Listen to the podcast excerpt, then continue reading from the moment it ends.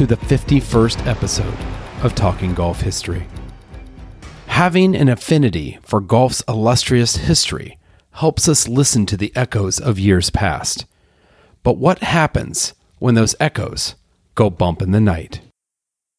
Today on our podcast, we're rejoined by historian and author Anthony Pioppi to speak to those things that some of us dare not think of, the history of haunted golf courses. As a lover of the game, it's hard not to imagine not wanting to leave our favorite links in life or even death. Haunting some of your favorite golf clubs wouldn't seem so bad, so long as your favorite set of clubs came with you, and perhaps a haunted golf ball or two to bat around. If you enjoy this podcast, aptly named There Is a Ghost on the Links, please look into purchasing Anthony Pioppi's book, Haunted Golf, anywhere where you buy books. Without further ado, let's dive into our haunted interview with Anthony Pioppi. Anthony, welcome back to Talking Golf History. Thank you. Uh, very nice to be back. Thanks for having me here. Yeah, it's been great. So the last time you joined the show, we did a series on golf course architect extraordinaire Seth Raynor. And since then, I understand that you've had a publisher reach out and you've been kicking the tires on a new book on Seth Raynor and his work. Do you have any updates on that potential project? we already, uh, we I'm not even going to mention the title of the book. No, no. Yeah, you'll sneak it in there after. I know you will. Uh, no, we, we're still kicking tires. That's the point. It's it's still uh, up for discussion. It hasn't been ruled out. We just got to figure some things out. You know, as as we all know, Seth Raynor was, as far as we know, was never really quoted. Uh, he never wrote about golf, as far as we know. So that's the the gap in the the gap in his history is understanding him, and the only way to understand him, there's two ways. One is through his work, and two is through a couple of Charles Banks interviews, where Banks talks about golf holes, and you know whatever he learned came from uh, Raynor and McDonald. So um, you know I, I'm hopeful on this. I uh, you know and optimistic. It's just um, there's a lot of moving parts. It's a weird time in the world for everybody. And, you know, if we go ahead with, if we were to go ahead with the book, I'm not doing any traveling.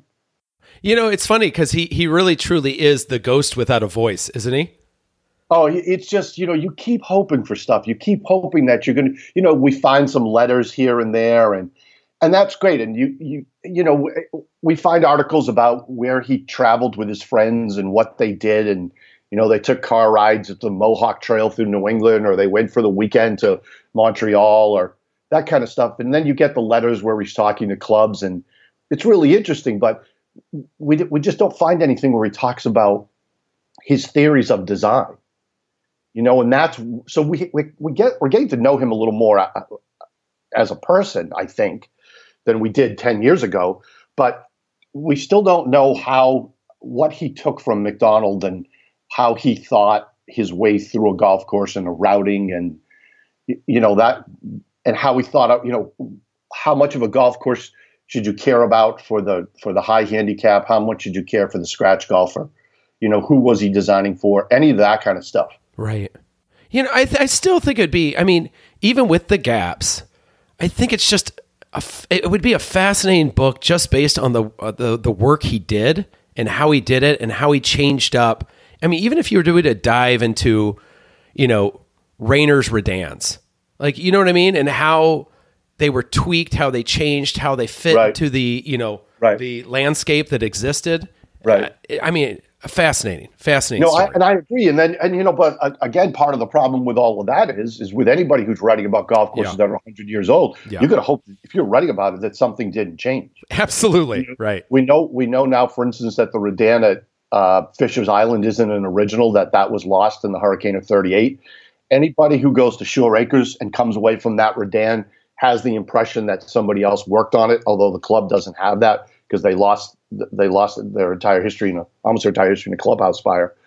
You know, and so, but I agree with you, and I think it is fascinating to that kind of stuff. And look, let's compare short holes, or let's compare. Well, I mean, I think it's like, for instance, the redan at Fisher's. I just uh, posted a video of the reveal Uh, this morning of the punch bowl green, the Alps, I, Alps punch bowl, same thing in, in the case yeah. of uh, Fisher's.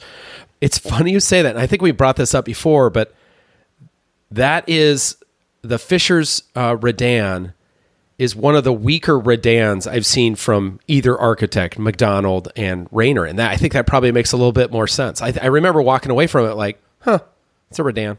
Right. And, and you know, the, Banks was dead by thirty-eight, so we know that he didn't build it.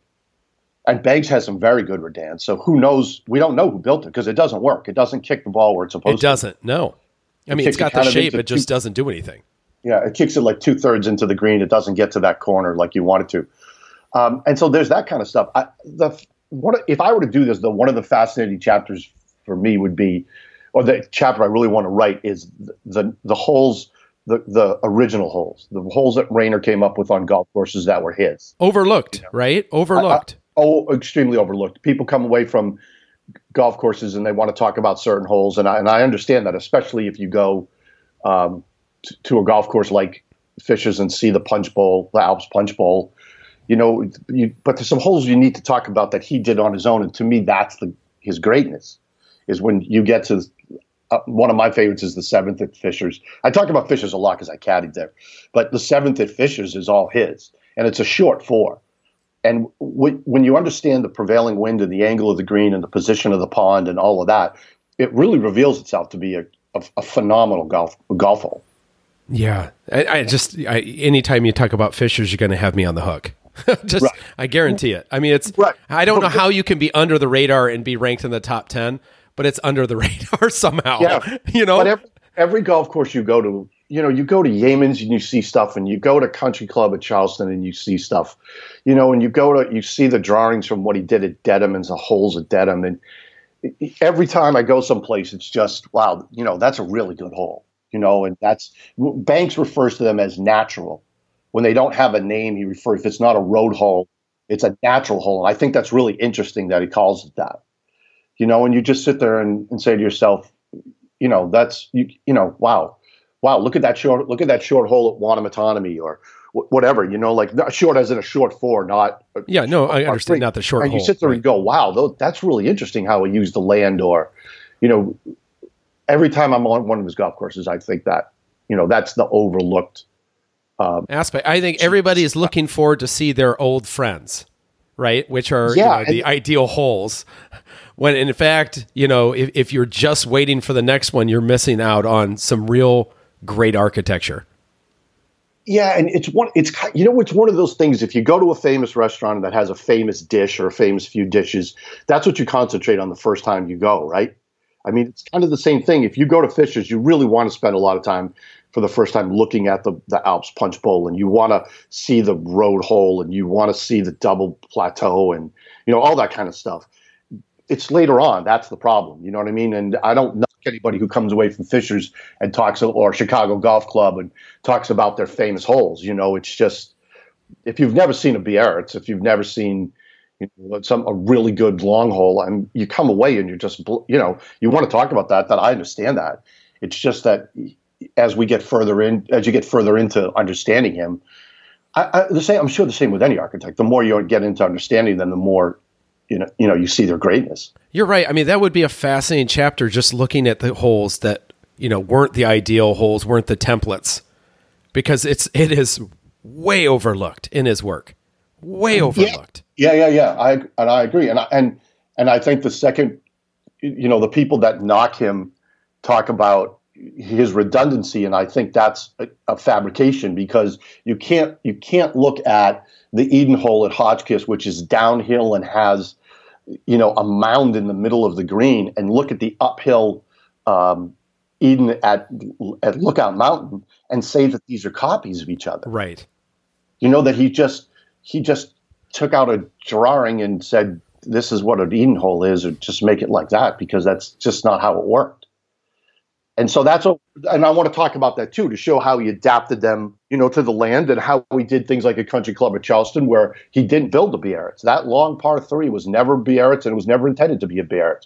And for whatever reason, he built that that way, and bang, that's it. That's that hole. And people fight about it, and they talk about putting it back, and it's like, there is no putting it back. They have drawings. It was never a Biarritz. If he wanted a Biarritz, he would have built it. True. Fascinating. So you've got to write the book. I think it's it's a lot. Yeah.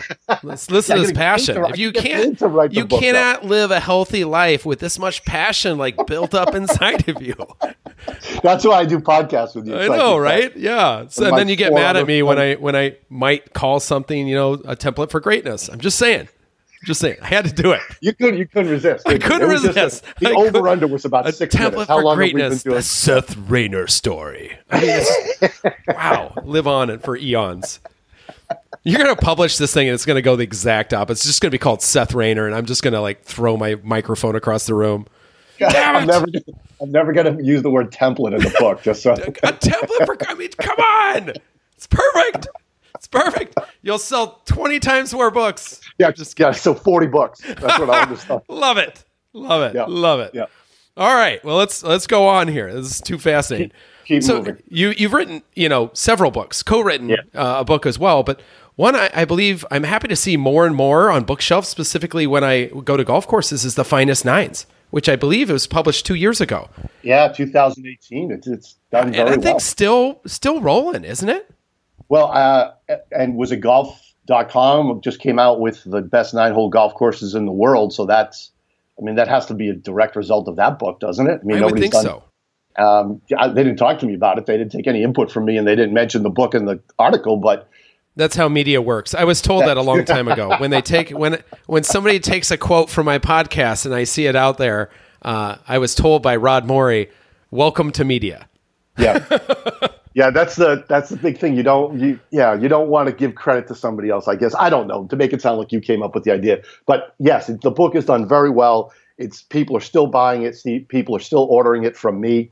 Um, people talk to me about the courses. I still get the emails, how could you have not included, and they put a which is fantastic, which means they read the book. Did they include every course you had on there? Were there any no, that they left no, off that you no, thought like this no. is a glaring miss? Oh, absolutely. And one of the things that seemed to be a bias for them is they really like seaside golf courses. They really like courses with views. They love Highland Links out of Truro, which I think is a fun golf course, but no way do they, is it ranked top twenty-five in North America. The same thing with, um, well, what's there's a there's a golf course in uh, down the road from, um, it's in Rhode Island. I'm trying to blank it on the name. And it, it's a nice golf course.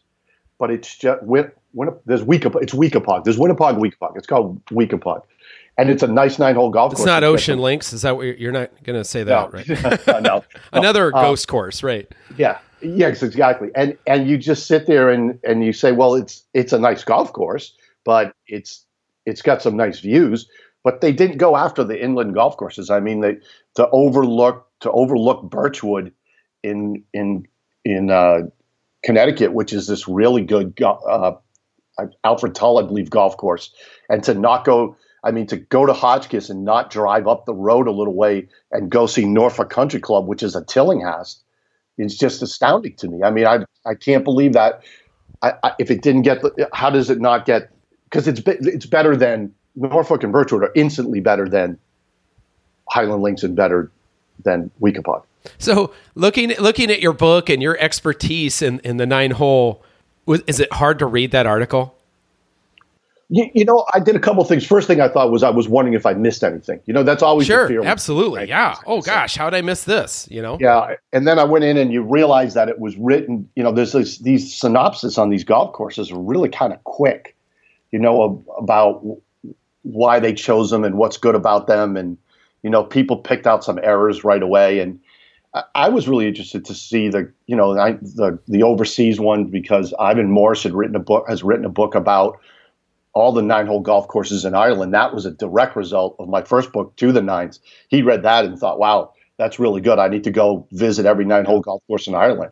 So, you know, and there's some ones that were mentioned to me, and people have said, "Hey, you have to go play this nine-hole golf course if you're ever in Ireland, or, you know, you're ever in Scotland." And you know, and I have played nine-hole golf courses there. It's a blast. Um, and that, so it was interesting to see that. It just, I was really, really surprised about some of the courses that were left out. Yeah, it's hard. I mean, when you have a, a level of expertise, it's hard to like review that kind of work from you may, maybe somebody who hasn't, you know, seen all of them. I, I, I just, I'm going back to things I've seen on social media, not social right. media. I'd call it YouTube where there's videos of people talking about the history of something, and you're like, wow, you know, like there's eighteen holes of golf because there's eighteen shots in a whiskey bottle. Yeah. I know wow. your caddy's been telling you that in in Scotland. Yeah. I get it. He's messing with you. Right. Right. You know, no, you, right. There's a oh. lot, and that's the problem. You know, that's a problem when for for any historian, not just golf, is is to is to make sure that the history is right, and you have to be skeptical about everything that you hear. Yeah. Yeah, I mean, you need multi. Like, I, I, you find weird things. Not to get way off topic here, but I was um, helping Oakmont Country Club with some things, and I came across an article that said that Willie Anderson was a head pro there. Willie Anderson, four-time U S Open champ, and I'm like, yep. what? I'm like, yep. you know, I'm like, and I'm skeptical. I'm like, I don't think this is true. And it turns out it was his brother. And it, you know, it was one article that was wrong. Right. That's why you always have to find more sources than one, because it happens often, specifically well, that, in print media. That goes back to the Seth Raynor obit that went out by the Associated Press that listed him working on a course in Santa Barbara, and people have bought that. Oh yeah, so the they've been searching for this, well, this listen, lost Raynor. If you want to search for it, you can. But the fact is, that's the only reference we've ever heard, and there's no, we have no other information of him ever being there doing any work, and people are trying to plug him into courses there. And we're just like, you know, that's great. It was in an, it was in an obit, you know, the, and, and, and the oral histories are, the, there's a really interesting one. A friend of mine lives in, um, she lives in Bourne, Massachusetts on the Cape, and she lives in an area called Monument Beach. And a, a, probably twenty-five, thirty years ago, a guy did a book on the oral history of Monument Beach, and there used to be a golf course there. And in the history, he talks about, Um, how the golf course came about and how its demise, and all the members or some of the members from that one went up the road and formed the new golf course in Bourne. That's not what happened. That's complete, complete, complete uh, untruth, because that course, I'm blanking on the name again, it begins with a P. Um, they they know their history because they know, because it was like people who were still there. It was like their grandfather that founded it. They know what happened. They have their history down cold. But here you are sitting with a book, you know, that you would think has to be right and has to be checked to make sure these these statements line up, and it's completely wrong. So if you, if, there's a lot of that out there. There's a lot yeah, of that. No, there is. Stuff. Yeah, you, know you see it in a golf history book, and then people quote it. Yes, you know, and then it's it becomes fact, right? And that's yep. that's one of the issues. You, I mean, you have to do a deeper dive into it. But you know, back to the nines. Um, one of the only perhaps good aspects living in the age of the pandemic is that golf has been a relatively safe ath- athletic endeavor, and more and more people are playing the game. Do you think this has shined any light on the importance of nine-hole golf courses? Have you seen any of that? Yeah, I, I just think it's one of those situations where everybody's playing, or a lot of people are playing golf, and every golf course is busy, you know, and so So I think people are people are getting back to golf, and people are getting back to understanding that nine holes is legitimate, as we always say, and nine holes is is fun, you know. And so every golf course out there that I've talked to is just killing it this year, and that's fantastic. It is great news, right? And I, I think yeah. I, I would think, and and it's more of a guesstimate, I suppose, or or you know, me just blowing wind here, but I feel like beyond the pandemic, you know, we are, you know, living busy lives. You know, uh, no one seems to have time for a four-hour round of golf, let alone a five-hour round on some courses. Right. And so I would think the value of a nine-hole golf course is that much stronger to having two hours. A lot of people can make two hours. Heck, I mean, if people play really fast like they should, you could get around a nine-hole course in an hour and fifteen to an hour and thirty. And right. I think and- that would should shine a light on, you know, the advantage of a nine-hole links. One of the things that I, I've talked to some golf pros about some, some, some from some private clubs is guys guys who are members at these clubs and are now home because they're not downtown, whatever city working, come over and play a few holes or play nine holes in the afternoon, where they never would have done that before because they didn't have the time, because they weren't getting, you know, they're getting out of work, say at their house at four, and they just go to the golf course, where then they were getting out of work at four and then commuting home and, you know, all that kind of stuff, and having to do stuff around the house. And so that whole thing about going back and playing nine holes or and playing nine holes is it, it it's kind of seeping into people's brains, I think, that, hey, it's golf. I played nine holes today. Yeah, right. And it, I mean, not that it shouldn't have been acceptable, but it's it becoming more acceptable. I think there was this stupid stigma on nine holes isn't golf that that pervaded golf for, I would say, a while. I mean, in well, the general sense of golfers. You got to you got to remember how long that stigma goes back. McDonald, Charles Blair McDonald didn't want nine-hole golf courses being part of the U S G A. Oh, I did not know that. I did not and know then, that. And then up until, I want to say the last fifteen years, you couldn't put, a, a nine-hole round didn't count on you to get a U S G A. So if you came out of a, if you were playing out of a nine-hole golf course, you had to put in two nine-hole rounds before, you, you know what I mean? It's yeah, like, absolutely. U S G A saying nine doesn't count. Yeah. You know, and that doesn't help. Yeah. And now, but the, I, I think what it's great is I'm seeing, and I think we're all seeing short golf courses, par three courses, uh, interesting, you know, uh, practice areas. We're seeing nine hole courses. And I think we're seeing a couple, I think, um, I think, is it King Collins is looking to do possibly a twelve hole golf course. I think this is all great for golf, having that, right. that opportunity right. of returning three, you know, every three holes kind of comes back to the clubhouse to give the opportunity to play a golf course like you choose to play it.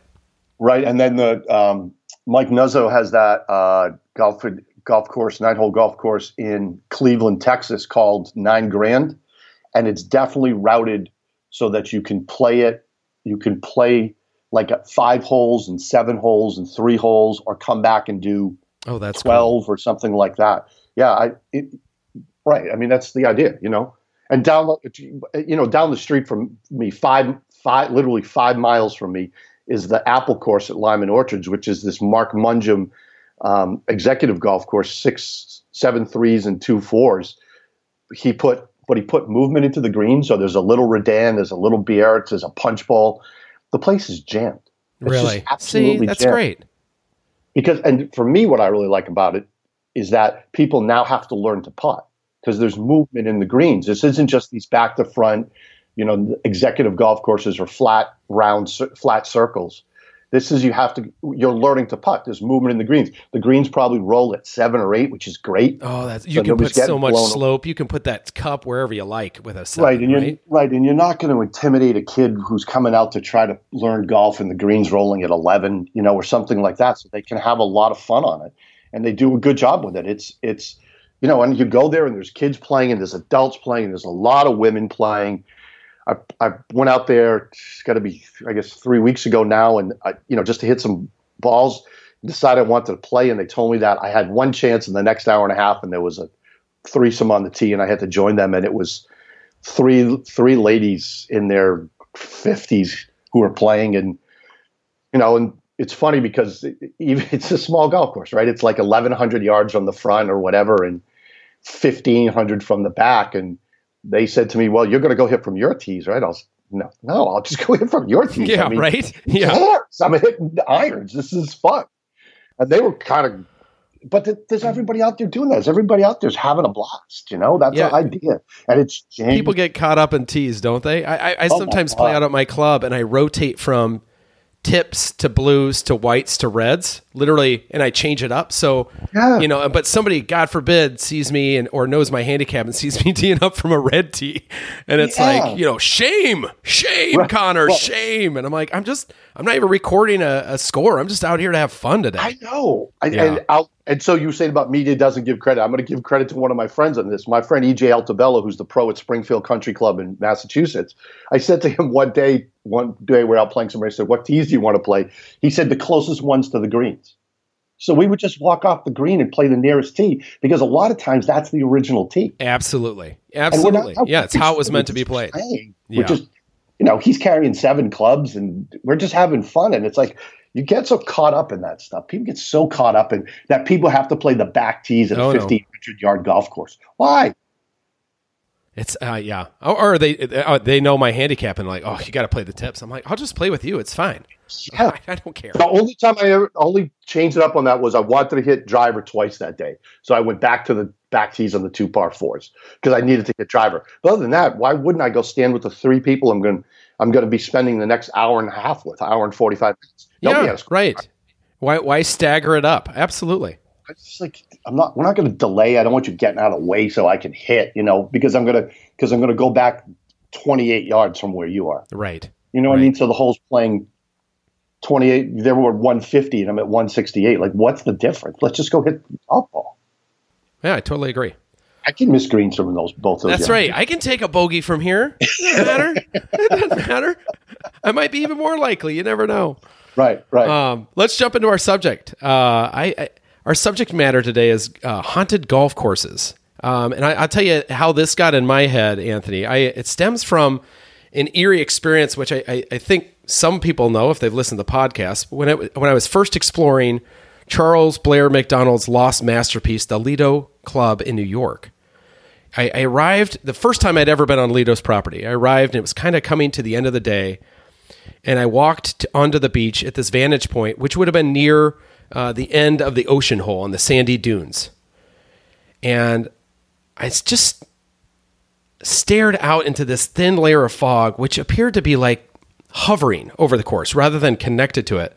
Right. And and in this moment, I swear, I swear that I saw Charles Blair McDonald's golf course as it was like in the nineteen twenties. and, and and just like that, it was gone. And I mean, this fog, it didn't blow in or blow out. It just kind of was there and then it was gone. It was the weirdest thing. I took a photo of it. And if anybody's ever seen the painting that I have in my office of the Ocean Hole, it's actually that moment where I took a photo of it. It was taken as that fog was kind of like disappearing. And I don't know. I, I don't know if it's my imagination. It very well could be. Or if it's it was the spirit of this lost golf course. But it certainly propelled my obsession with the Lido and put the idea of this podcast in my head. um, you know, ten years right. ago, you co-authored a book, Haunted Golf, Spirited Tales from the Rough. Yes. I mean, what inspired you to, to write and co-author that book?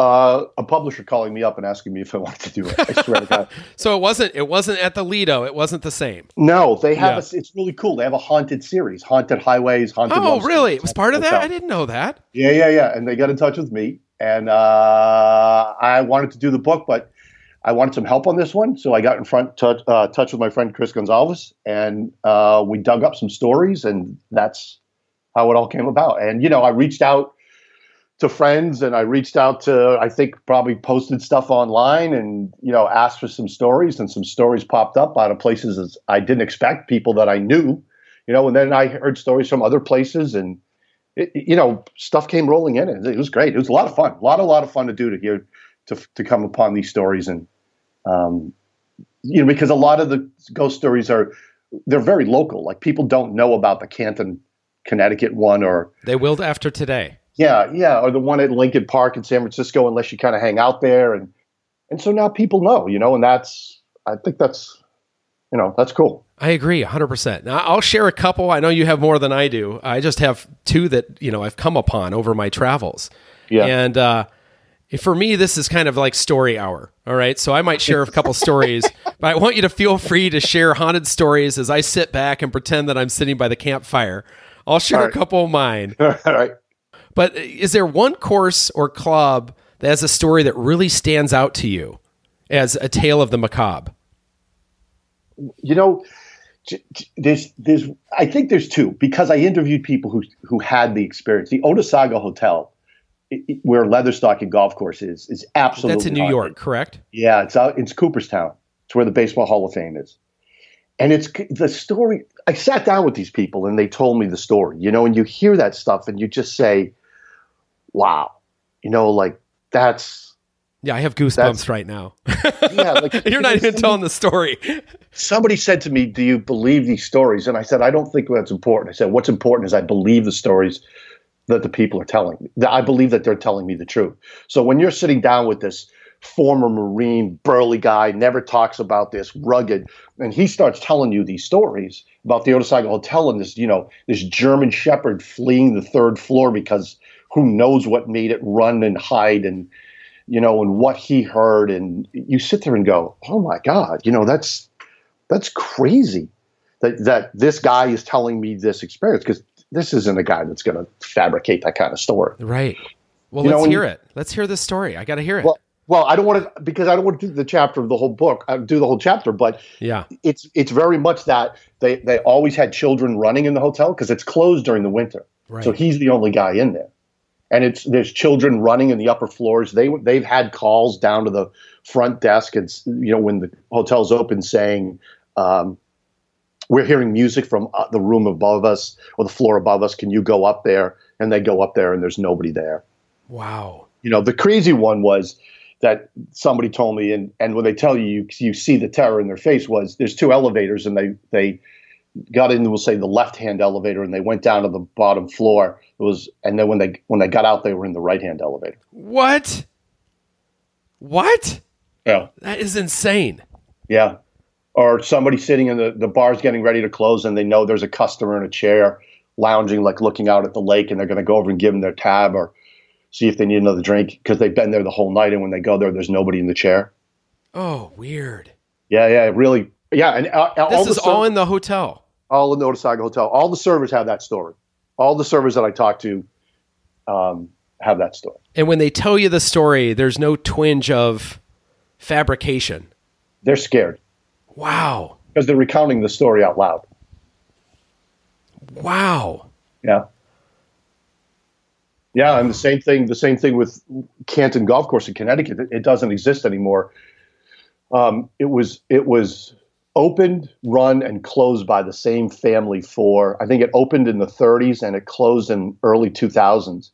And the final couple that were, were running it, husband and wife that I know, and I know their daughter, The, the the clubhouse was an old barn, and they had their rooms. They lived in it, and they definitely had a guy upstairs um, with sounded like a wooden leg, dragging his wooden leg across the the ceiling, you know, uh, in the attic, and banging if they were making too much noise. And again, another this I was like the dog stories is they had a beagle that wasn't afraid of anything, and when it heard that, it would run and hide underneath the television. And they'd go up, and there was nothing there. Yeah, and and then and Walter Walter finally had enough, and he yelled at it, and he said, "We're not leaving." And did anything uh, happen? Did uh, it stop? They never, never heard of never heard it again. Oh, weird! You can make all the noise. I think what he said was, "You can make all the noise you want, but we're not. We're living here, and we're not leaving."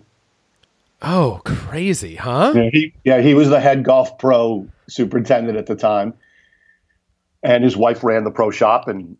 They were. That was their. That was their job. That's where they were. The family had. The family had uh, built a golf course. They had. It was a Jack Ross golf course. Jack Ross was from uh, one of these really hyper local architects from the city of Hartford. He was an engineer for the city of Hartford, and he built a number of really good golf courses around here.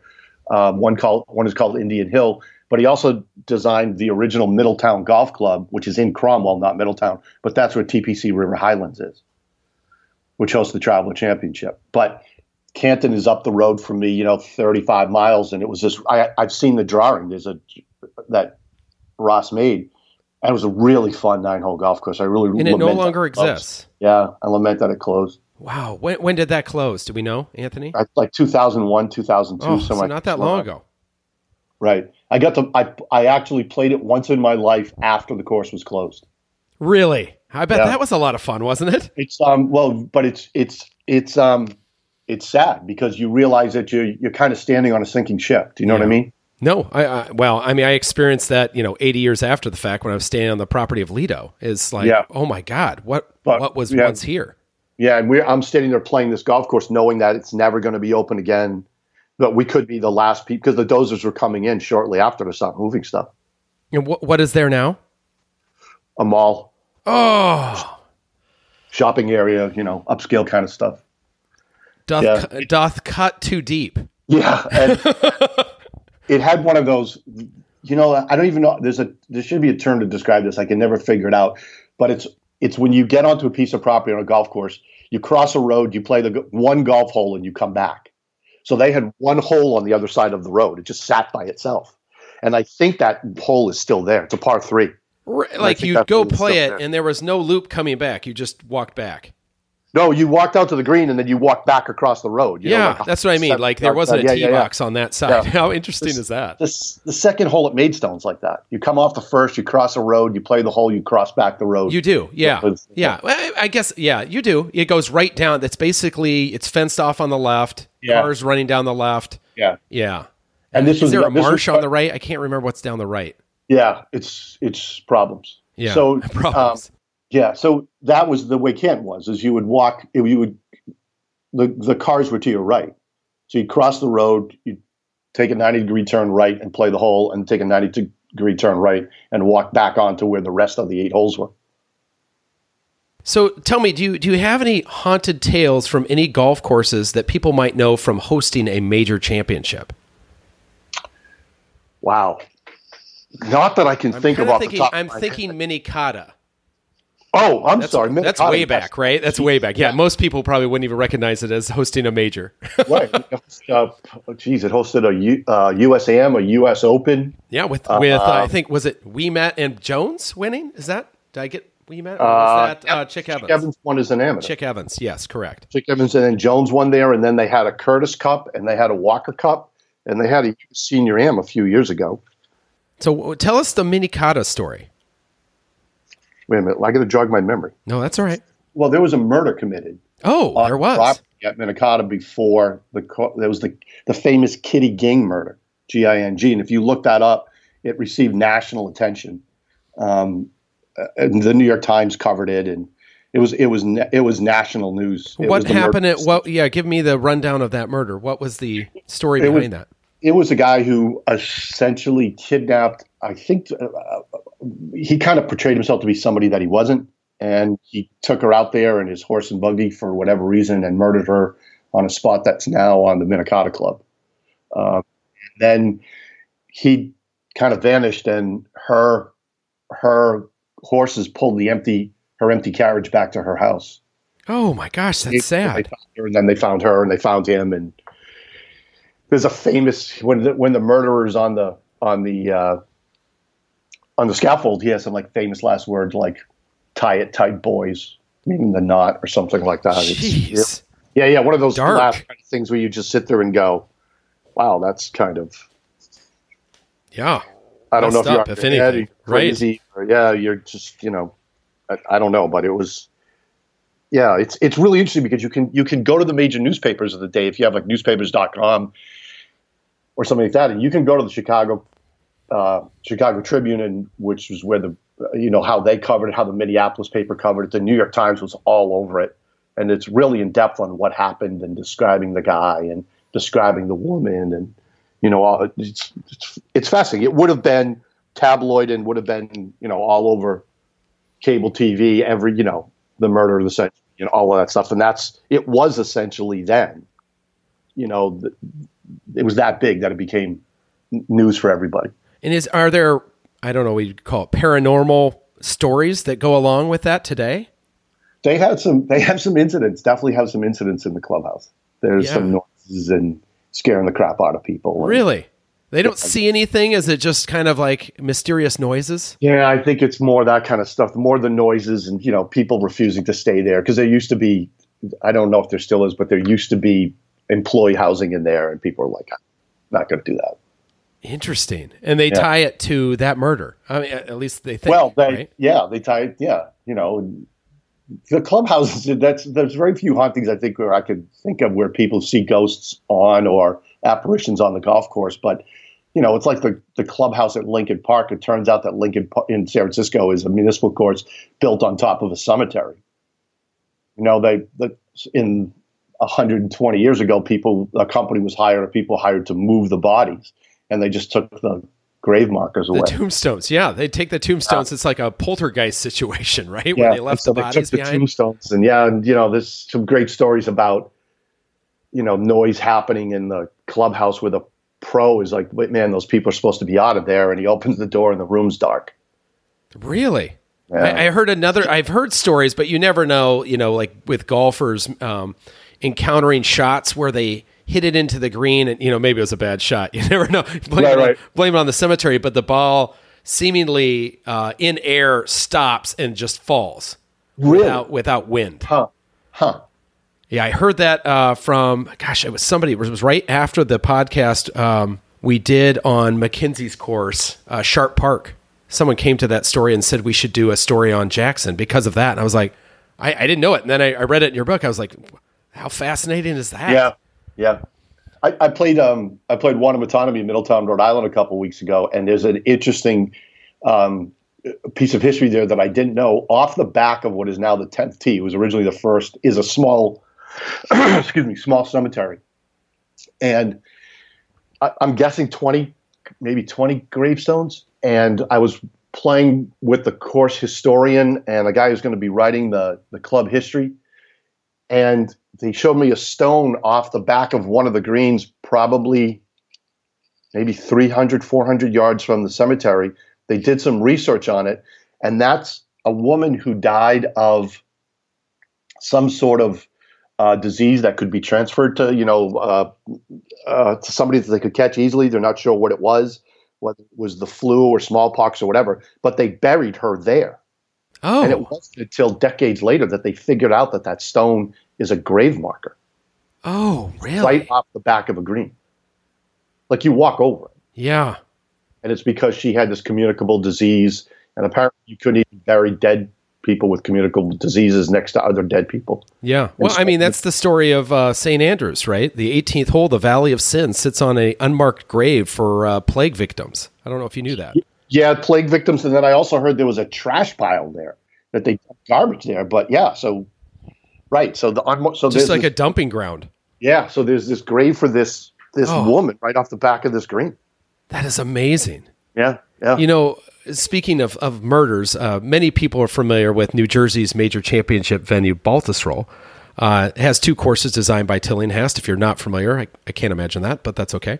Um, it's, ha- it's hosted uh, seven U S Opens, four U S Amateurs, and two P G A Championships. And I believe most people know the story of how the club received its name. But I figured I'd, I'd share this story, and, and I've heard from a couple members on The Ghost. So there was a farmer who lived at uh, on this land. His name was actually Baltus, first name Baltus, last name Roll. And he lived on uh, this ho- this house that I believed existed on the practice putting green. And I don't know how uh, these gentlemen, robbers, um, soon-to-be murderers, found out about this or heard this rumor, but they broke into Baltus's house in the middle of the night.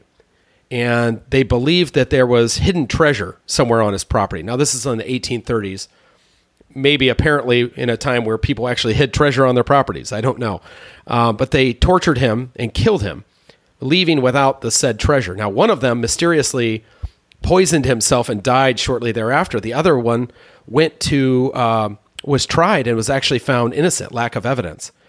But I've heard from many sources over the years that old Baltusrol can be seen from time to time pacing on that practice green where his life was taken from him. And I've been told uh, by many sources that if you ever happen to be at Baltusrol on February twenty-second, the day he died, they always say, look into the moonlight at that practice green, and you might be sure to spot poor Baltus. I think that's a sad story as much as anything. I've heard, yeah, well, I've heard stories of him like roaming the course too, Uh, supposedly looking for the people who killed him or yeah. lost. Um, but I, I think some of these, you know, scary ghost stories, I, I, yeah, probably all of them, to be honest with you, all have really sad stories behind them. Oh, a lot of them revolve around murders. You know, it's people, it's it's murder victims coming back, or, you know, looking, ghosts looking for murder victims or murderers. And yeah, it's not, yeah, there's not happy. I don't have any happy ghost stories. Right, right. You know what I mean? There's no it's Casper like, stories. Yeah, yeah. I, you know, and right. I, that's it comes. It comes down to that. That there's, you know, the ghosts of trying to vanquish their murderers or returning to the scene of the literally returning to the scene of the crime. And yeah, but they're fascinating. They're all fascinating. That's you know. You you had a really good story, I thought, on uh, one of the famous hotels out there, the Biltmore, about the gangster ghost. Yeah. I, Yeah, just, that's yeah. Always that's, a good chapter title, by the way. Gangster, Gangster Ghosts. Yeah, I don't. Yeah, we can. I don't want to give too much of this away. I want to let people read this, but yeah. It's good. It's a good. There's gangsters and there's golf courses and killings, and it's great. Give, these all are. Give them a Cliff Notes version of of of that story without giving it away. Um, like how about the setting? When are we looking? Like nineteen twenties? Yeah, well, we're we're looking at the. I'm actually looking up because you're asking me specific pointy questions. So I have true. To look that, this that is unfair of me. This. Tell you what, you look at that, and I'll tell the story. Yeah, tell heard. The story. Okay, so and some of you have listened to the podcast already, but I have a story that I shared in a previous podcast, which I find interesting. It might be one of my favorite stories of one of my favorite clubs because it's a unique one in that. But a friend of mine who experienced the event himself told me this story, Ed Rutledge, who joined us on episode twenty-two of the Talking Golf History podcast called The Club That Time Forgot. And if you haven't listened to it, it's a must. I mean, it is one of the most unique histories you'll ever find from a golf course. So Lake Zurich uh, Golf Club is course. Its history is one of the quirkiest, cool stories that I know in America. It was built in eighteen ninety-two by James Fowlis on the recommendation of Charles Blair McDonald. Right. The clubhouse was built by Jarvis Hunt, who built the clubhouse for Chicago Golf Club, and I believe he also did uh, the clubhouse at National Golf Links of America. And it's still a nine-hole private course. In its history, it's never had more than thirty-five members. So, it, I mean, it's just this quirky, quirky story, but... Now, through all their history, the club was in jeopardy of being lost in the nineteen twenties when the railroad decided that it was going to run its tracks right through the middle of the course, and they decided they were going to condemn the golf course.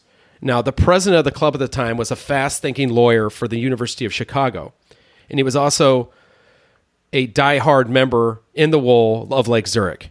And instead, he realized a way to get around the railroad. He realized that you can condemn a property that's a golf course, but you can't condemn a cemetery.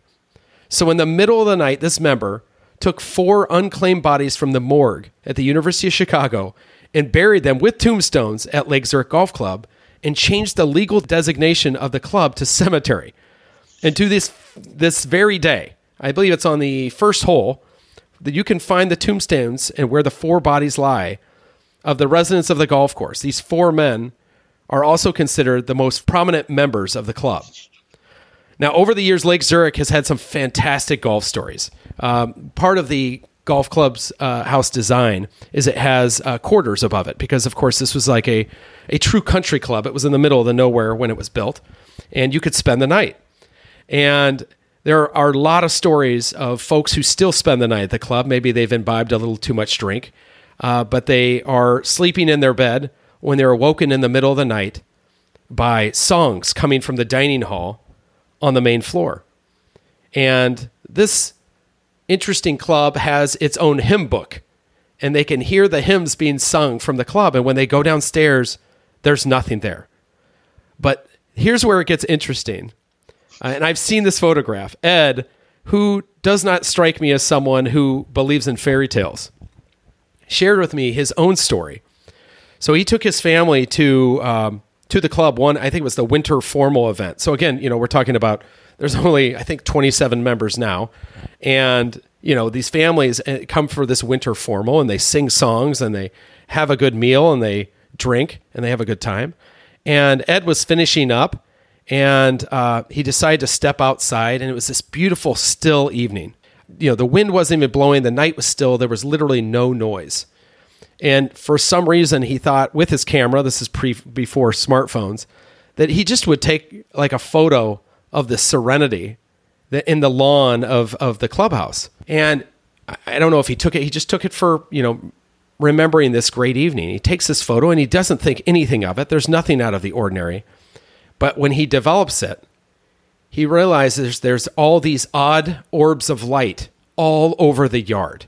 Some have, I would say, figure to them. I've seen this photo, and it hangs in the clubhouse. But Ed believes, like believes with many members, that those orbs of light that seemingly come from no source are the past members who had come to celebrate with the current ones the winter formal. And I love that story. That's one of like fifteen stories that we share Uh, in that episode, but it's one that's always stuck with me because the other thing that they do that's just unbelievable, Anthony, is you go on the second floor. If you're ever in Chicago or you're going to Chicago, you let me know. I'll try to come okay. to, and we'll go check this place out because it's amazing. First of all, it's a course that is untouched by time. Like the original Victorian mounds are still on the golf course.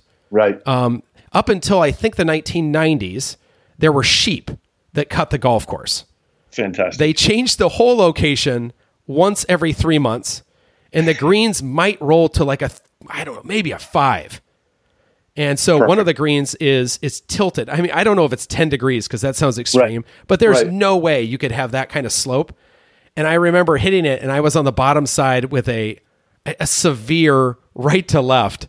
And I mean, it was a fifty-foot turn that on any other course, any other course, it would touch that hole and fly off the green the other direction. But because of the stimp speed, it, it's the only way it can work.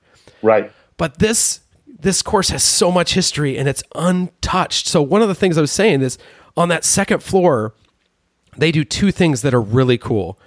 They have a past member who stayed in the, you know, on the top floor in one of the rooms quite often, and he decorated it. And he, when he passed away, they kept that room just the way he decorated it. And I mean, this is an adult, but you walk in, Anthony, and you feel like you walked into your like twelve year old, you know, bedroom, you know, like with yeah, sports yeah. photos and stuff. And the other really cool thing is they wear red jackets when they have these formal events. Right. And in the closet on the upper floor are the red jackets of members who have passed. Wow. Oh, I mean, wow. Yeah. Mm-hmm. I mean, yeah. I, I like I said, that's one of my favorite stories. I mean, because it's twofold, you know, the singing songs, the orbs in the night, and for this unique eighteen ninety-five course that's never been changed. I mean, it haunts me, but in a good way to this day, if that makes sense. Right. So go ahead. No. I, I think, did you have time to check? No, it? I was going to say, but yeah, we're t- so you have, so this is the, this Biltmore Hotel thing takes, takes place with the gangsters in the roaring twenties. And you have to read it because there's a guy in it named Fatty Walsh. I think anytime there's the name Fatty. They had the names back then. They nailed them. Name, I think you have to do that. But yeah, it's the Roaring Twenties. It's the Biltmore. It's a beautiful Donald Ross golf course. There's a lot of money. There's illegal gambling. There's illegal alcohol. I mean, it's, it's all, everything you want in a ghost story. Everything you want in a club. What are you talking about? You want in a club. Exactly. Exactly. Yeah. And Fatty. I want to belong to a club where there's a guy's Fatty, nickname. Fatty, right? Yeah. So I, what what stands out to you over all these tales from haunted golf? What what stands out to you? What what are your takeaways? The the uh, the, the city archaeologist for San Francisco told me an interesting story. He's the guy that's um, when there's if they find a casket, say as they're doing some construction, he opens it up and looking at what's inside, he tries to determine what what age, you know, what year this came from, who this person was, you know, like if they have a certain amulet, you know, they he'll know that they were a Chinese worker and this was meant for luck and this had to be from this time frame and all, all of that. And he said to me, I said to him, well, you, you've done all this stuff and you've been around, you know, these these opening these caskets, and have you ever seen anything that had an experience? And he said, no. He said, you either have it, in quotation marks, or you don't, meaning this sensitivity or ability to see or to feel yeah. otherworldly spirits. And he said, I don't have it. And I think that's fascinating that there's people who but can he see believed it. that, that that existed. He just didn't have it. Oh yeah. Yeah. Wow. You either have it, have it, or you don't is what he said to me. And I don't. Cause I said, if there's anybody that I know that should have seen spirits and stuff is, or apparitions or ghosts, it's you. You know, where you, because you spend time alone in these rooms, and you know you've opened up you've opened up graves that haven't been opened up in hundreds of years, and you know all that kind of stuff. And and I just thought that it was fascinating that he described it that way. That's why everybody can't everybody can't see it, feel it, because everybody doesn't have the ability. Yeah, I, I think one of the most fascinating aspects of that statement, though, is that he he it's, he's never experienced it, but he doesn't deny that people can experience it. Right? Yeah. Yeah. I mean, that takes a, a great bit of faith, doesn't it? Yeah. Yeah. I think, you know, and this is my experience with writing the book. You can, you can be standing around at a dinner party at a golf club, listening to somebody tell a story about what they saw as far as a ghost or an apparition or a feeling or, you know, these cold winds that blow through places. It's another thing to sit down with somebody and have them tell you, because then you get a better read on the person and what they're saying. When you see somebody who's afraid, or you see somebody who has, you know, that the feeling that they have come back to them while you're talking to them, it's it's hard to deny that they had that that experience was true to them. You know, you, a lot of the stories that we've talked to today um, aren't really threatening in nature, Are there any tales where people felt like an imminent threat versus, you know, just being afraid? You you get what I mean? That distinction? Yeah, no, yeah, that they were going to be in trouble. No, I don't. I don't. There was situations where people, yeah, we, it wasn't like where something came after them or put them in danger, or, you know, a lamp dropped, you know, next to them off, or, you know, a light fixture off a ceiling, nothing like that. But I, I one of the, I, so when I wrote the book, I guess, you know, what you do write the book, you, you do think it.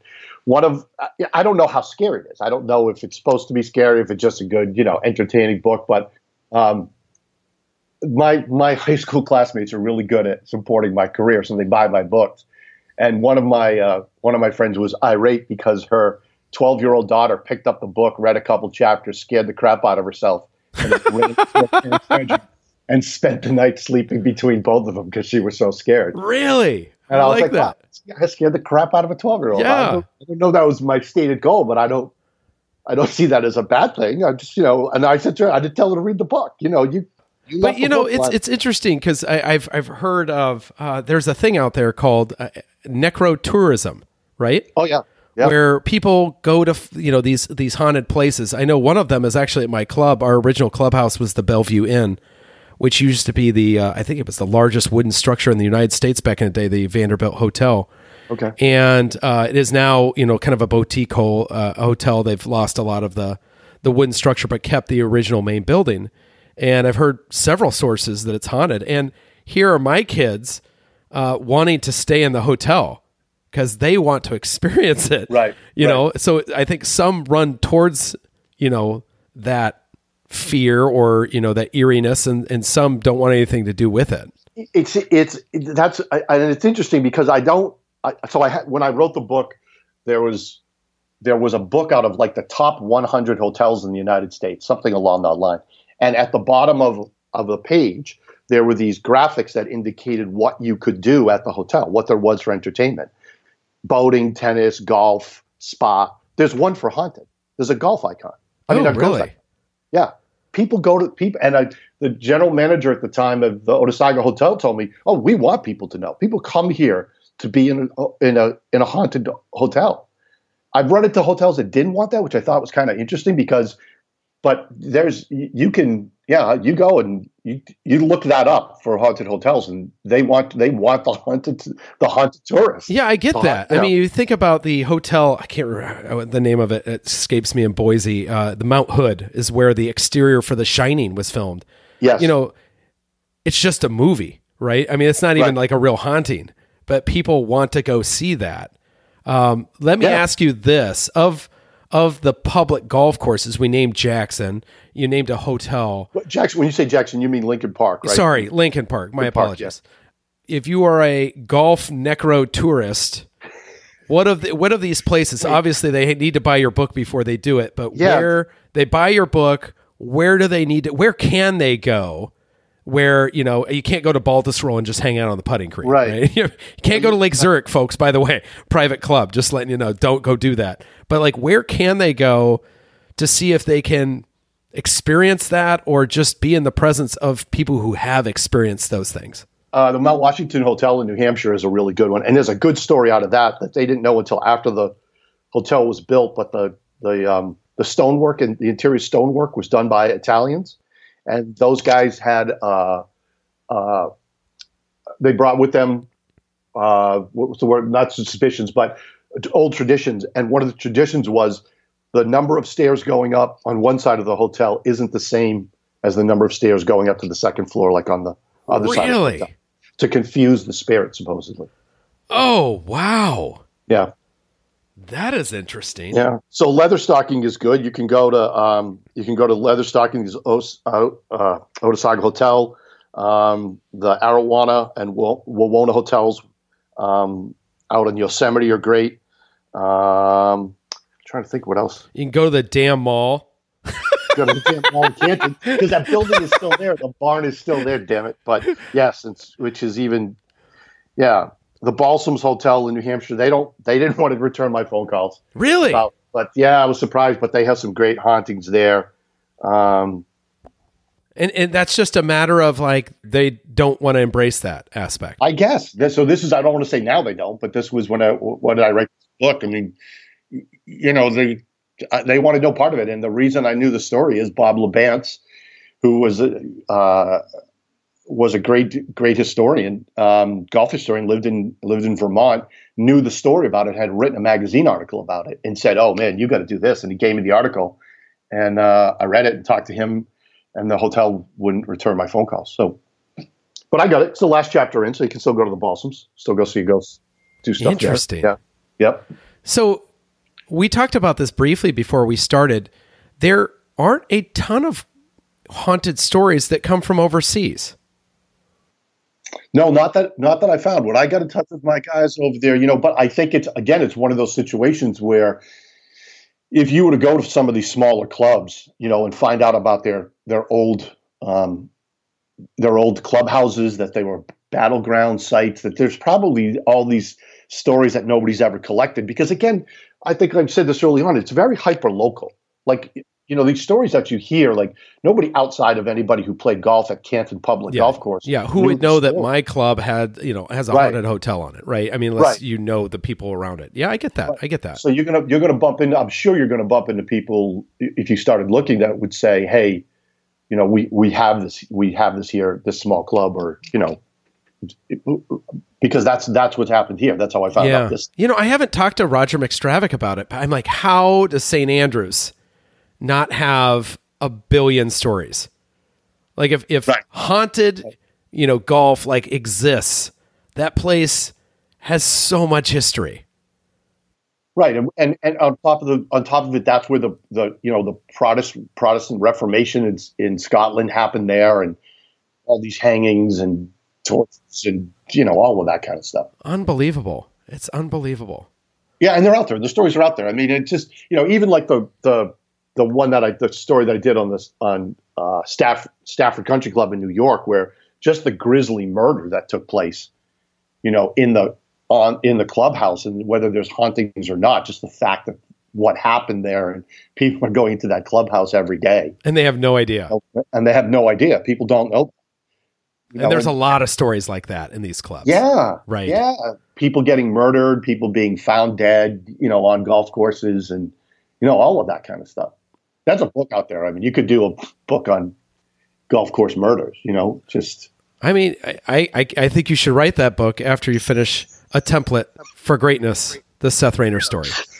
See, I, I would have thought we got it in sooner than that. I mean, I don't know if there were any bets on. I, I don't know if there were over under bets on how many times I'd bring that up, but I promise you that's the last one. So if you were one and a half, folks, someone's collected money. You got to pay your bills. That's right. That's right. No, I'm glad you worked it in. A ghost story. We managed to get the wrong book. Right? Yeah, it's, it yeah. works. It works. Yeah. Anything else that you want to bring up, Anthony? All right. So because you didn't ask the most obvious question, I'm yeah. going to answer it. Yes, please. I've had an experience on a golf course. You have. Oh, see, I and this, I didn't ask have... that question. Why I didn't ask it is you seem to say whether they believed it or I believed it, they did. And that's where I thought yeah. maybe you didn't believe it. So let me hear your story. I want to hear right. that. So the, let me, what I have to look inside the book to make sure, what year did this book come out? Just so I can give a time frame. two thousand nine, my... I think. Does that sound right? Yeah, two thousand nine. So, okay, so this book comes out in two thousand nine, which means I wrote it in two thousand eight. Okay, right. In two thousand thirteen, so, and, and and what I thought, one of the things that came about out of that was what that archaeologist said. Some people have it, some people don't. I don't have the it. I don't ever have that kind of stuff. So in two thousand thirteen, I was caddying at Machrihamish Dunes in Scotland, which is on the southwest, which is on the Kintyre Peninsula, which is as far southwest as you can go in Scotland. And it The the course borders Machrihamish Old, the original Machrihamish course. And in fact, if you look at the old maps, some of what is now Machrihamish Dunes was part of the Machrihamish golf course. And there's a par three that's way, way, way out on the water, or way out, and it faces the town of Machrihamish, and it's on the water, and it's up against Machrihamish. And the wind was blowing. And what I'll do is I'll I'll send you fo- a photo of the hole that day so you can see the the the the chop on the ocean of how crazy the wind was. I decided to, nobody was playing golf. The course wasn't even open because it was too windy. So I decided to go play. I decided to go play nine holes. Yeah, that's always fun. And the, and just the heavy to go winds. Do it in the wind and yeah, see what absolutely. Happens. And I'm standing out looking at this hole, and I'm just looking at the wind and watching the flag stick like it's going to snap. And I'm looking over at Machrihanish, and I'm looking at the town of uh, Machrihanish Old, the golf course. I'm looking at the town, and I hear behind me, "Hey!" And I turned around, and nobody was there. What? It's the only time I've ever had that in my life. Like clear as day, you heard. Clear as day. Like I wheeled around like somebody had snuck up on me. Like one of the like I, I knew the superintendent at the time. Like maybe one of his guys or he had snuck out and seen me out there. And and it was so loud and the wa- the wind was coming at me, so I couldn't hear stuff behind me. I could just hear.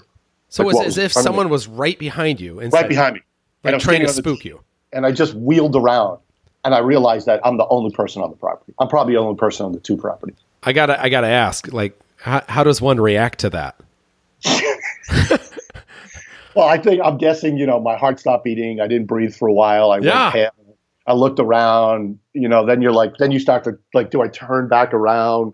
Who did I hear? What was this? But it was. I the mean, first you time had to give it a pretty good time. search, right? Uh, uh, I mean, you had to be looking in every direction. Yeah, I can see it three hundred sixty degrees. I'm on a slightly elevated tee. There's no place you can hide where I was. And, you know, you would have had to scream it from – you couldn't have been very far away because the wind was so loud. And it freaked me out. I finished golfing, but it freaked me out. Pretty informal comment. I'm guessing it came from a caddy. What's up? The the ghost, the hey. Yeah. Yeah, I don't think yeah, – I, right. I don't know. It wasn't know, like, like, sir, some, sir. yeah, it was – yeah, it was – and it was a – yeah, it wasn't – It wasn't, hey, how's it going kind of hey. It was like getting my attention. I mean, was it like like someone might yell four as well? I mean, was it like, hey, you know, like... Like, like hey, you, hey, kind of yeah, thing. Yeah, interesting. Like, you know, and I was, yeah, so it freaked the crap out. Ooh, I got goosebumps yeah. right there. That's pretty yeah, good. I guess a, if you're going to get it, yeah, Machrihanish is a pretty good place to get those goosebumps. Yeah, I've, it's in Scotland. It was it was good. So, like, you know, if I had a ghost experience, it was in Scotland, which I think is better. I like it that way. It's better than if I was, you know... walking down the street somewhere in Middletown, Connecticut, and heard that voice. Would you ever write a second book on it? Like if if if this podcast, for instance, um, you know, inspired people to tell their stories. I'm not writing it, by the way. That's not happening. So, if they wanted to reach out to you, would you would you consider a second book? Oh, if if again, you know, the the real question in all of this, I, I, the answer is absolutely. But the real question is, is there a publisher that would want to do that? And if there's a publisher that wants to do that, and we have an, a, another, what do we have, fifteen chapters in this?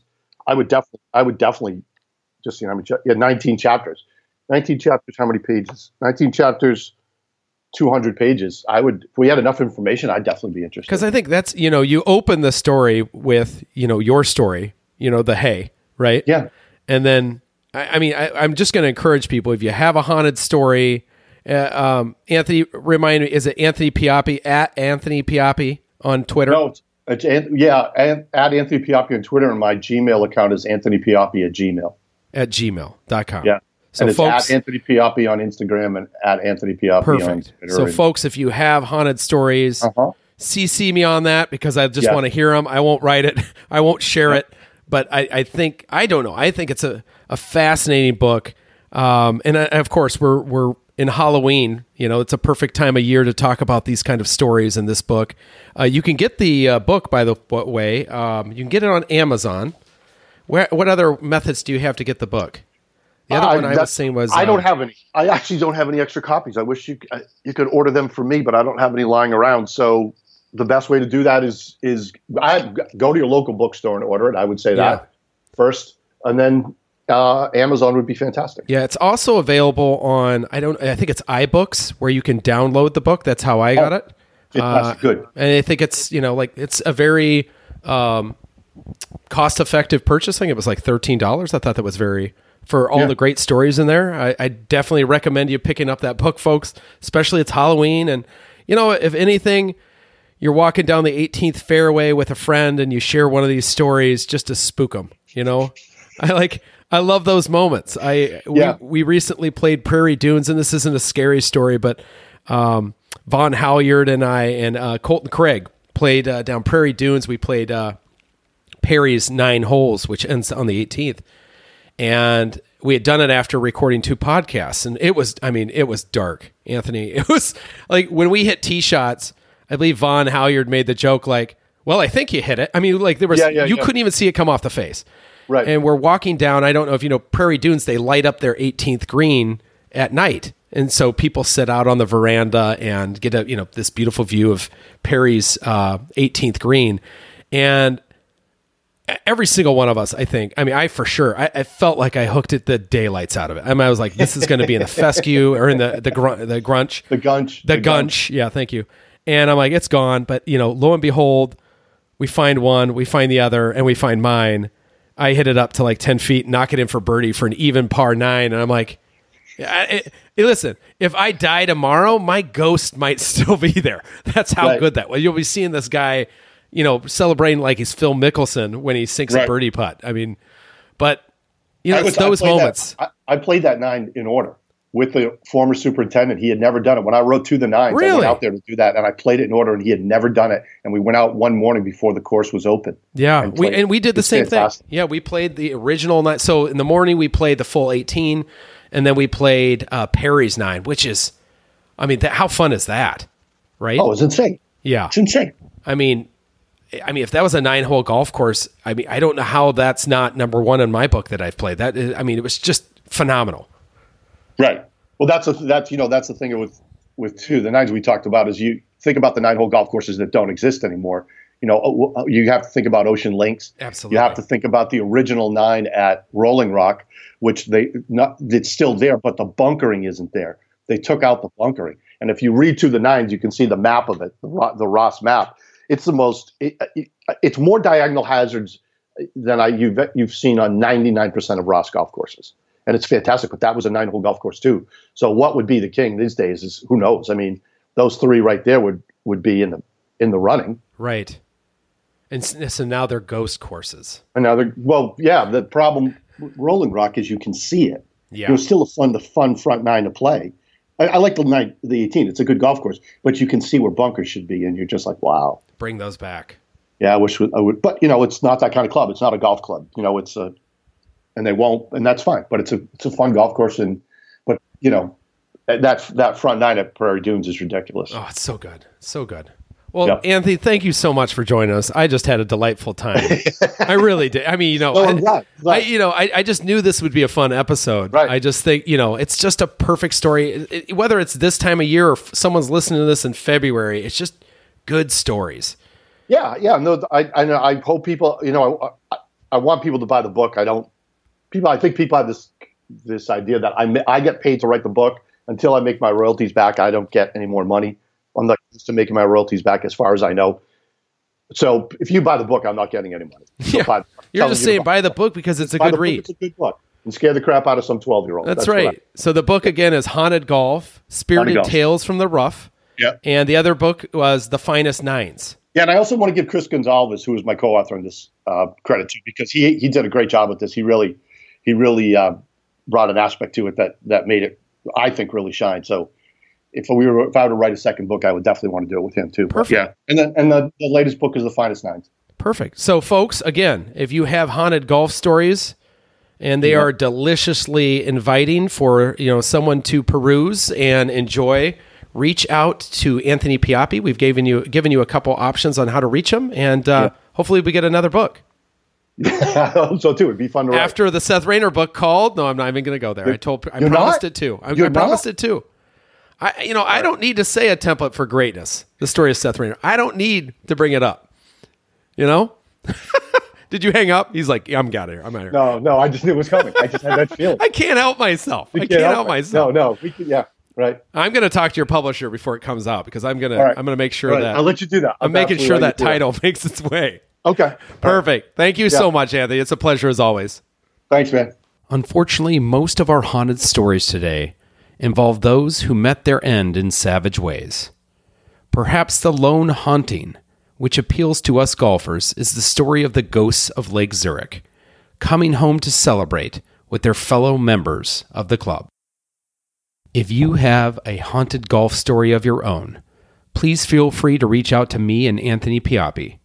At best, he will write another book and share your story, and at worst, we can record a second or perhaps even a third podcast to recite your golf tale of the paranormal. Let us not forget that golf is played on hallowed ground, and some of us apparently have the benefit of walking on these links for eternity. If you encounter such a haunting, tip your cap and let the spirit play through. Yours in golf history, this is Connor T. Lewis.